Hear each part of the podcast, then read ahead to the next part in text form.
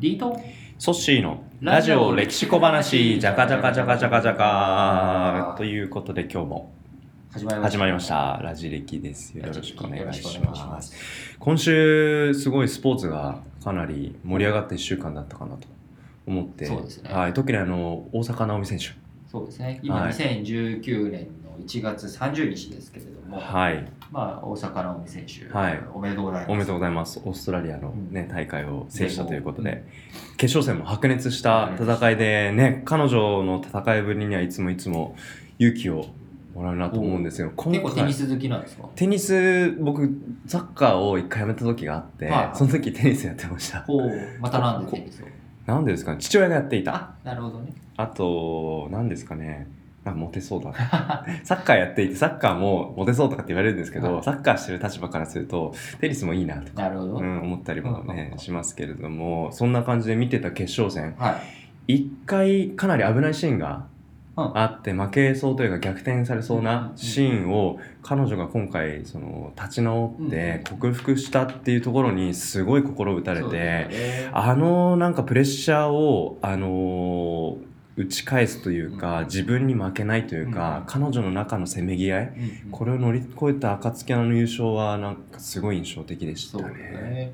やっぱあのね、おじい様も、はい。あのインタビューに答え答えてらっしゃってましたけれども、やっぱりそういう克服していく強さっていうのがやっぱすごいうん。ところだなというので、うん。みんな僕らもお見てる側、はい。感動を巻き起こしていってるとは思うんですけども、うん。まあでもプレッシャーがかかる場面って、うん。みんな大なり小なりあって、はい。あのこう自分が今まさに手が届きそうだうとか、ん。これをやらないと誰かの期待に応えなきゃっていう時はい。にプレッシャーみんなかかるわけじゃないですか、うん。日頃その例えば仕事でプレゼンをはい。するとか、ありますね。重要な交渉ごとネゴシエーションがあるとか、はい。今日は大事なところだってういうと、ん。まあ、みんなそれぞれ験担ぎをしたりとか、うん。いろんなことをするわけですけれどもここでまあみ有名な日本史の中のエピソードで、はい。ここの中でこの人がこう日本史の中でもだいぶプレッシャーかかった場面だなっていうのははい。あの平家物語のはい。那須の夜市の話って聞いたことあります？あのは船いに扇を平家がはい。立てて、うん。この扇を源氏の中から誰か入れる者はいるかということで、義経がはい。誰か落とせる奴はいないかって聞いたら、那須の夜市っていう人がはい。こう推薦されてうん。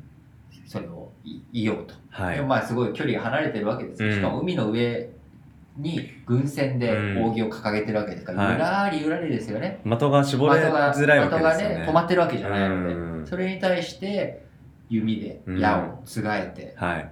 当てるというところで、うん。こう平家物語の一節の中では、やっぱり余一目を塞いで。目を塞いで。ラム八幡大菩薩。あということで神頼みしてるんですよね、うん。目が開くばあの扇の真ん中いさせてたま、い、させてたばせたまーうんうんうんで依存ずるものならう。打てなければ。それをね打たなければ損じたら、うんダメだったらうん。夢を弓を弓を。切り寄りうん。自害して人に二度と表を向かうべからずとうん。いうことで再び人に会うこともあるまいとう。いうんことで矢をうん放ったわけです、でものの見事に落として、でまあその功績もあって、うん。まああのーウィンブルドうんン。全豪うん。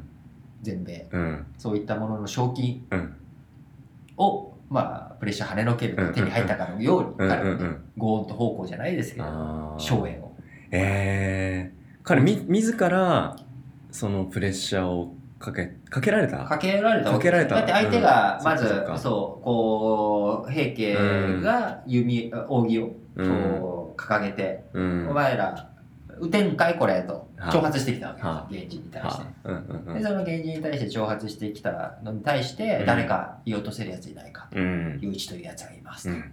いうことで陽一がやったわけですけどなるこのほ俺も最近知ったんですけど。どうん。陽一って名前は那須の陽い。一、うん。これってあのー太郎とかと同じなんですってどういうことかっていうと、うん太郎って長男って意味じゃないですか、はい。余一っていうのは10余る1って意味らしくて11男の通称らしいんですよ、あじゃあ一周して、そうそうそう、うん。よ余一っていうことで、こう10余る1、うんうんうん。1が1一つ余っているってことで11っていう。だから太郎って、まあ、長男って意味じゃないですか。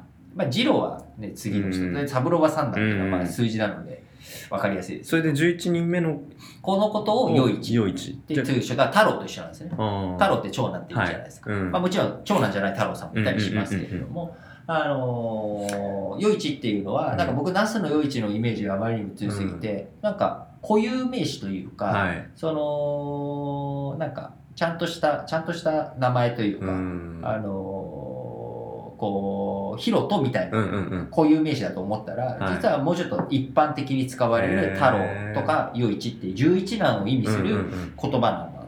へーって思って。いやーなんか10人兄弟がいるって、まあ、かつてはそういうのは当たり前だまあ、った昔ですからね、子だくさんだし、みんな、あのね、子供も別に、うん。なんでしょう、一人の奥さんに産ませてた時代じゃないですから、うん。そうですかそっかそっか。しまあね名前つけるのも大変ですからね。そうなりますよね。あえっと、いやいや、あの、つこれ通称なので、うん。はい。昔は、あの、意味名っていう自分の、あの、本名、那須野洋一さんの、こう、本名は宗隆とか、あーあの、好き隆とか、なんか違う名前があるわけなんですけうれども、ん。あの、通称で洋一だから、あのー織田三郎信長みたいな、こう、織田さんは三郎だったんですねはい。まあ、あの、正妻の息子なので、そのまま後継いだんですけど、生まれた順番だとうん三、うん。だから三郎なんですよ。そういうことかそういうことか。だから三郎って、こう、通称として呼ばれうてる。ん。で、これは明治の時代に、うん。あのー二つ名前があるのはややこしいと。うん戸籍を管理する。うん。だからどっちかにしなさい。はい。だから、西郷さん、瀬古丼。はい。去年のた大河だった。うん。瀬古丼の吉之助っていうのが通称なんですね。で、高森っていうのがうん。意味名なんです。よ、うん。で、その両方を昔は持ってたんだけど、うん。それを一つにしなさいってことはで、高森で、福沢諭吉はうん。通称を本名にしたんですよね。通称？諭吉。あそう。だからそこは選択みんな自由にできたんでね。で、諭吉に、うんそっか今のね時代でも、うんとまあ、太郎とかって方もいますしそういう方は、まあ、昔のそうそう、通称がそのまま。だから、もし鎌倉時代に、うん。えー、粗崎弘人が生まれ直ったら、うん。粗崎太郎弘人なわけです。そうか僕通称は太郎で。ねで、普通は弘人さんとは呼ばないわけうです。ん意味名なので。意味名っていうのはなるべくその隠す話なので。うん通称としてあの太郎太郎って。うんうんで太郎はまあ符号というか、うんそのあくまでもラベリングなので本名じゃないっていう立て付けだったんで。すねだからこう女性の名前なんかもこう呪術というかその、うん。相手にコントロールされうるといんう危険性があるので、うん。名前を基本的には呼ばないわけなんですよ。だから、はい。椿姫とか、うん。こういう通称で呼んでた、ちょっと面白いなと思いましたがなんかこういった感じでプレッシャーをガツンと乗り越えたね方とかまた何人かねあのいろいろとリンクとか行きたいなと思うのでちょっと次のエピソードでまた続きをお楽しみいただければと思います。ラジオ歴史小話お相手はリートンとそしてでした